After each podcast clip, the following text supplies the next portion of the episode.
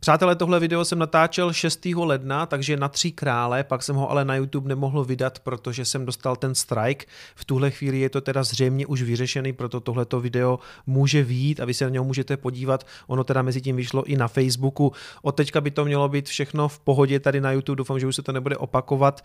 Um, ty informace, co tam jsou, jsou samozřejmě některý zastaralý, protože to video už má prostě pár dnů, řekněme, spoždění, takže graf asi úplně nemá smysl musel tam jako nějak řešit, ale řekl bych, že ty novinky byly poměrně zajímavé, proto tohleto video vlastně chci vydat, abyste o ty informace případně nepřišli, takže si ho užijte, ale jak říkám, vychází s poměrně velkým spožděním.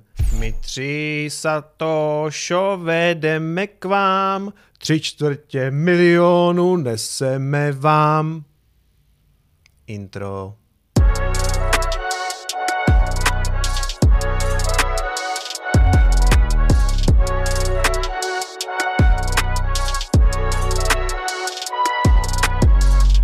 Zdarec přátelé, já vás vítám u dalšího All Time High. Takhle bude zřejmě začínat teďka hodně Coinespres v tomto roce. Každopádně, já jsem dneska video ani natáčet nechtěl, ale prostě puštnuli jsme to zase dál a navíc k tomu vychází poměrně jako zajímavá zpráva, která tomu zřejmě trošku pomohla. To si všechno dneska řekneme, ale napřed bych vám chtěl ukázat trošku něco jiného.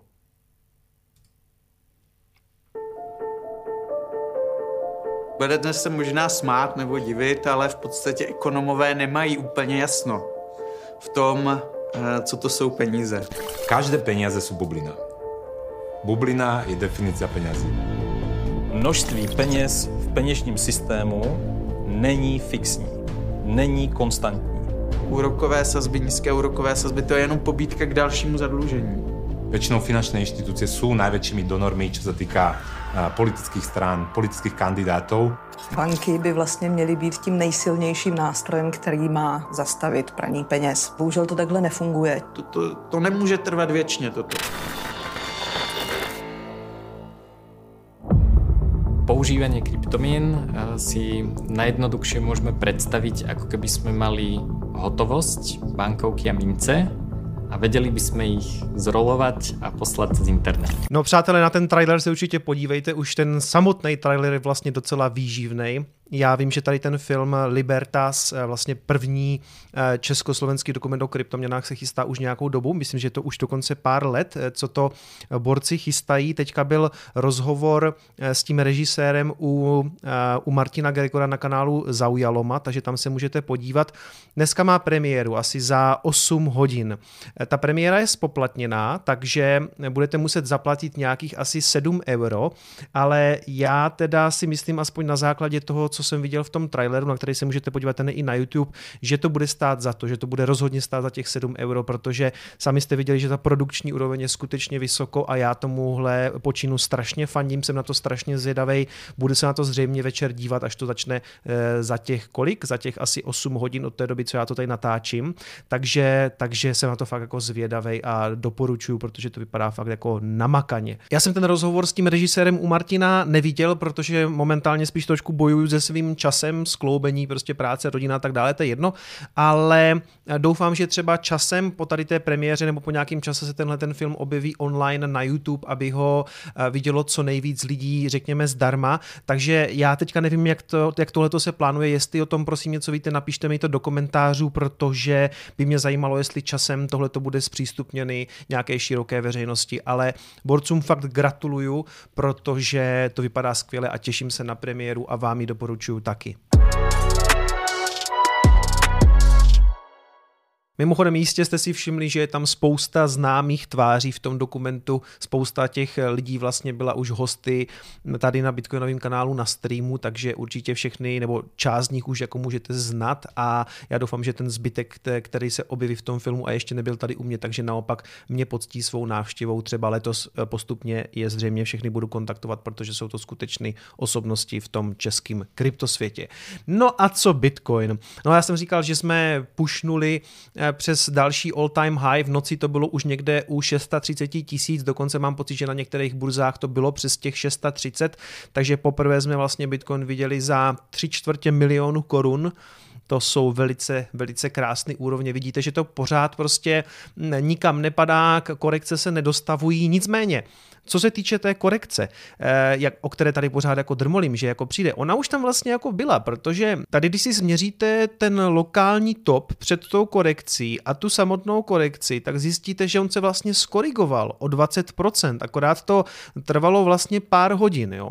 Takže eh, teď je jako otázka, jestli máme očekávat skutečně nějaký ty větší korekce kolem těch 30-40, protože korekce 20% je docela jako velká, okamžitě vykoupená zpátky, prostě bull market jak víno a Uh, ono, když se totiž podíváte do těch minulých cyklů, tak vlastně my se pořád díváme na ten minulej a tam jsou korekce i v tom bull marketu 30-40%. A když se podíváte ještě o ten jeden cyklus dozadu, tak zjistíte, že tam jsou daleko větší ty korekce. Takže dost možný je, že ona se nám skutečně jako zmenšuje ta volatilita, že se skutečně jako změnila uh, ta dynamika toho trhu a tím, že přišly ty instituce, tak třeba už ty dipy nemusí být tak velký. Nevím, jo, jako spíš o tom tak jako nahlas tady přemýšlím, já nevím, jestli se dočkáme korekce 30, 40 nebo dokonce 50%. Možný je samozřejmě všechno s Bitcoinem, nikdy nevíte. Ale změnila se dynamika trhu díky institucím, je to dost možný. Je to dost možný. Mimochodem Ethereum proti dolaru na hodinovkách vytváří něco nádherného. Vy víte, že mám rád eh, stoupající trouhelníky a tady si ten jeden krásně můžete takhle nakreslit. Takže tady je to jako zralý podle mě na break, takže já si myslím, že klidně během dneška uvidíme prostě Ethereum breaknout tenhle ten trouhelník. Teď ve světě jsou strašně populární ty, ty takzvaný ty trouhelníky. Jo, ty snídám. Trouhelníky, jak ty, ty tomu vůbec nerozumíš, ty vole. To kecáš, ty vole, tomu rozumím. No víš, že tomu rozumím a víš proč? No proč? No protože asi jsem kapitán, ne, ty vole. No a znáte můj tip na ty stoupající trouhelníky, ty prostě velice rády eh, třísknou nahoru, takže já si myslím, že by to mohlo být pro Ethereum vlastně už dneska docela zajímavé. Samozřejmě nemusí se to stát, může se to tady prostě propadnout, eh, nikdy nevíme. Nicméně ano, co se týče pravděpodobnosti, tak já si myslím, že i Ethereum má vlastně našlápnutý na to, aby dál posouvalo eh, svoje letošní high, protože tady vidíte, že ono je prostě zaseknutý těsně eh, kolem těch jako 11 1100 a pokud Bitcoin eh, udělal teďka ten první krok, tak Ethereum bývá hned to druhý, který ho prostě následuje, takže uvidíme, co se dneska bude dít. Neodpustím si ještě návrat na XRP, protože stále vidím i v různých těch altcoinových skupinách eh, různý, řekněme, fanoušky, že je to vlastně jako skvělá nákupní příležitost, eh, prostě teď, když se to tak sesypalo, že všechno zase bude o, v OKčku, a že je to vlastně skvělá příležitost kupovat XRP levně. Za mě jako rozhodně ne, jo. Já jsem teda jako dost příšerný technický analytik, to jako tady víte, ale podívejte se na graf XRP Bitcoin a na nějaký dlouhodobý, tak jako to je obecně jako katastrofa. Tady by se dalo dívat na to, že tady teda možná byla nějaká akumulace, která stejně i tak jako padala níž a níž a níž, pak tady ta pumpa a teď zřícení pod tady ten support, který tím pádem jako je praskl. Chcete fakt tohleto kupovat? Já teda rozhodně ne. Já si, no, já bych to nekoupil tak jako tak, ale, ale jako pokud hledáte nějaký jako dobrý risk to reward, um, jakože to, ten dobrý poměr toho risku proti té odměně, eh, tak jako já si myslím, že jsou tady prostě lepší kandidáti, jo. I vyšla navíc zpráva, že Grayscale to všechno prodal. Oni z toho mají taky prostě strach, jo. To není tak, že by jenom nějakým hloupým retailovým investorům prostě rupli nervy a všechno prodali. Grayscale všechno to XRP prodal a nakoupil za to Bitcoin a Ethereum. Takže prostě chcete hrát proti tady těm velrybám, že teďka je to jako teda skvělá nákupní příležitost. Šířím tady nějaký fat, jako další negativní, negativní pocity do toho trhu z XRP. A to asi jo, asi jo, ale ty vole, prostě všechen ten fundament hraje proti vám. To prostě, dle mýho názoru, je to jako naprostý bláznoství. Ale se svýma penězma si samozřejmě můžete dělat, co chcete. Hele, eh, já jsem říkal, já nechci dělat žádné jako typy na altcoiny, ale jako pokud bych měl teďka třeba já spekulovat na nějaký projekt z DeFi, tak jedna z nejlepších spekulací dle mého názoru momentálně je uh, Uniswap, protože Uniswap je stále jako jedna z nejpoužívanějších, no možná úplně nejpoužívanější služba v DeFi, protože všichni, kteří DeFi používají, potřebují směňovat ty tokeny nějakým tím decentralizovaným způsobem a nejznámější a nejrozšířenější projekt je prostě Uniswap. A uh, Uniswap tady na začátku, tak jak, tak jak oni udělali ten airdrop, tak to samozřejmě vyletělo, protože prostě to tak bývá často u těch altcoinových projektů, že to prostě jako vyletí. Dobrý, pak se to nějak skorigovalo, hledalo si to nějakou tu cenu. Tady to vypadá, že byla pěkná konsolidace někde kolem těch 3,50 nebo 3 až 4 dolary a teď vidíte, že to jako roste, jo? Že, že eh, se tam líjou do toho nějaký peníze. To znamená, eh, prostě proč spekulovat na takovou věc, která je prostě podle mě úplně mrtvá, jako je XRP, když my spíš prostě víme, že v kurzu zůstává DeFi, decentralizovaný finance, ať se vám to líbí nebo ne, já si myslím, že eh, tenhle ten rok to pořád bude jako velký téma a jeden z těch jako největších projektů je prostě Uni, který si tady jde někam nahoru, no a v okamžiku, kdy on dosáhne tady této úrovně, to znamená dotkne se toho svého dosavadního all-time high někde kolem 8,60, eh, tak by tam mohlo následovat něco jako můj oblíbený cup and handle. Už brzy přátelé v e-shopu, už se vyrábějí hrnečky, jo? Takže, uh, ne, to tady nechci dělat tomu reklamu, no trošku jako jo, ale každopádně já si myslím, že pokud to doleze někam sem k tomu svýmu all time high, uh, tam se to možná trošku zasekne, vyrobí to ten handle a letí to nahoru, protože to bude v té price discovery fázi, si myslím já, jo. Uh, nějakou malou pozici v juni mám, protože Ono je to zajímavé i fundamentálně, protože momentálně je to zasekaný, všichni na to nadávají, protože Ethereum prostě má teďka zvýšený poplatky a jeden ten trade, to jsem tady vlastně zmiňoval už včera, si budete možná říkat, proč teda, proč, proč nějak šiluju Juni, když uh, jsem včera říkal, že tam jsou vysoké poplatky, Larry Sherman říkal až 100 dolarů. Jo, jenže tam je na spadnutí ten přechod na verzi 3.0, kdy to přejde na ten uh, optimism, jmenuje se to optimism, no prostě ty optimisty Grolabs, prostě řešení druhé vrstvy. A tím pádem by tam ty poplatky mohly spadnout na naprosto zanedbatelný úrovně a je to zpátky ten projekt. Jo? Takže on má před sebou, ono se to slibuje už nějakou dobu, a oni všichni tak jako doufali, že by to mohlo být i do konce roku, to se nestihlo, ale v tom případě já si myslím, že fundamentálně je tam docela jako prostor, uh, že až se to spustí, tak by to mohlo být jako pro cenu Juni jako pozitivní. Přátelé, toto není finanční rada, dělejte si se svýma penězma, co chcete. Já už Juni v nějaké malé úrovni prostě nakoupený mám, už další příkupy dělat teďka nebudu, ale Jo, pokud je to jeden z těch nejsilnějších projektů v DeFi, si myslím, a, a mohlo by to být jako zajímavý.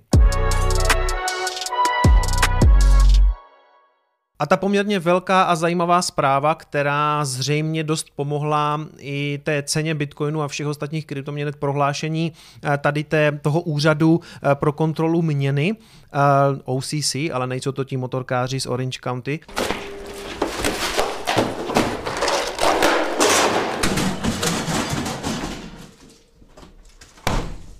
Tohle je jeden z těch regulačních úřadů, který teďka přinesl nějakou teda svou regulaci, nebo ono je to spíš takový jako vyjasnění. A to vyjasnění je velice pozitivní, protože eh, z něho vyplývá, že banky teďka můžou používat veřejný blockchainy a stablecoiny, eh, aby nějakým způsobem prostě vyrovnávali nějaký platby. Prostě jim to umožňuje napojení na kryptoměny eh, s tím, že tím pádem to vystupuje z nějaké černé nebo šedé zóny a ten regulator říká, chcete používat blockchainy, kryptoměny, je to naprosto v pořádku, můžete. Banky mohou validovat, ukládat a zaznamenávat platby nebo platební transakce tím, že budou fungovat jako uzel eh, v té nezávislé síti. No, oni to vždycky překládají do něčeho, pro co už jako názvy máme. Oni prostě blockchainu říkají něco jako Independent Node Verification Network, jakože veřejný blockchain v podstatě.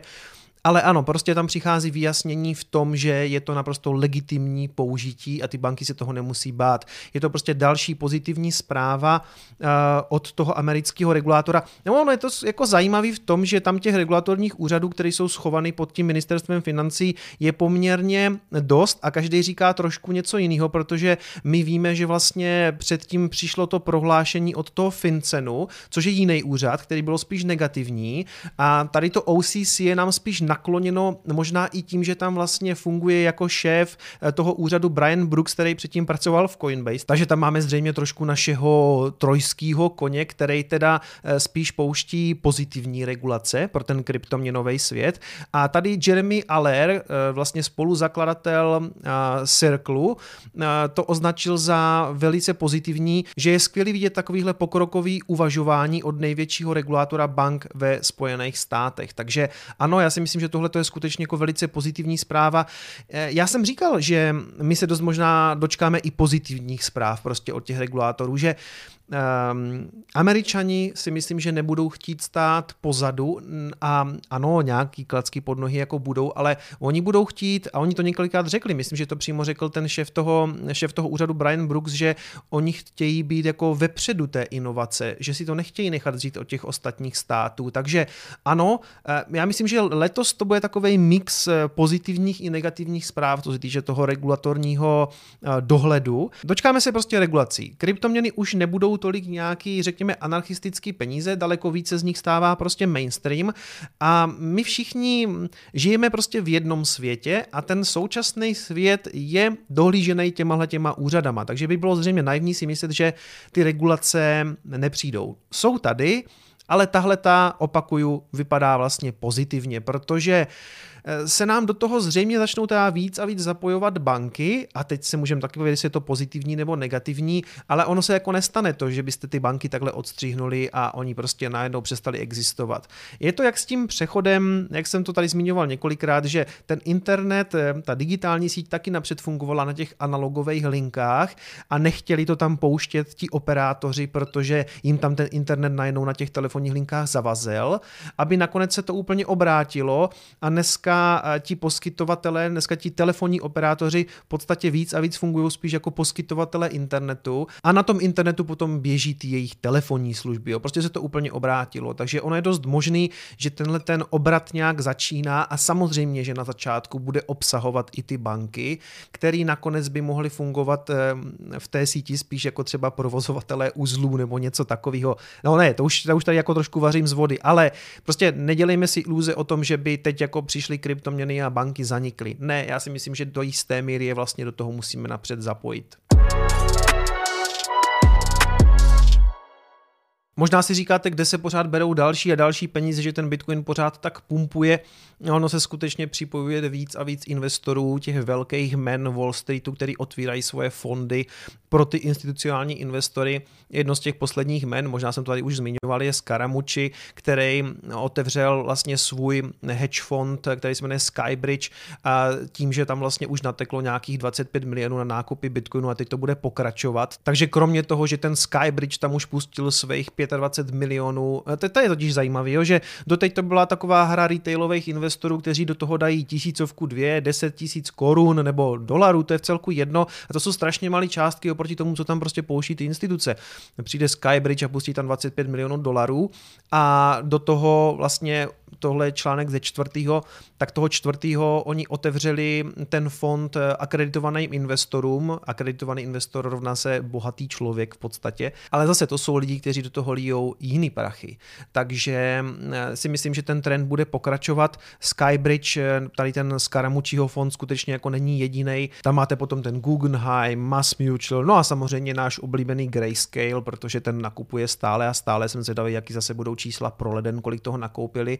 Takže zatím to vypadá, že nějaká větší korekce když nepočítáte tu 20%, co už tam jako byla, se možná zatím jako nedostaví. Ale na druhou stranu, vždycky, když mám prostě pocit, že je to úplně nejvíc pozitivní a že už prostě, um, prostě všichni vidí, už nebude korekce, jdeme jenom nahoru, ten Fear and Grid index tady máte v, v úrovni eh, extrémní chamtivosti 95, jo, takže um, vždycky to může přijít, jo. Já prostě tady nechci jenom šílovat Bitcoin, Bitcoin, Bitcoin a on se pak zřítí, protože to Bitcoin prostě někdy dělá, takže opatrně do toho trhu vstupujte, ideálně prostě postupně, DCA, protože se to prostě zřítit může a může se to klidně zřítit do 50%.